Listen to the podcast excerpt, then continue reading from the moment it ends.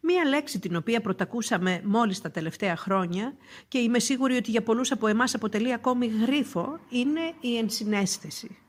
Τι σημαίνει λοιπόν ενσυναίσθηση και ειδικότερα δημόσιος ομιλητής με ενσυναίσθηση; Πρόκειται για μία δεξιότητα και οι δεξιότητες καλλιεργούνται. Η δεξιότητα του να κατανοεί κάποιος τα συναισθήματα του άλλου ή στην περίπτωσή μας του κοινού του, να μπορεί δηλαδή να δει τον κόσμο μέσα από τα μάτια του άλλου χωρίς να τον κρίνει σύμφωνα με τις δικές του πεπιθήσεις.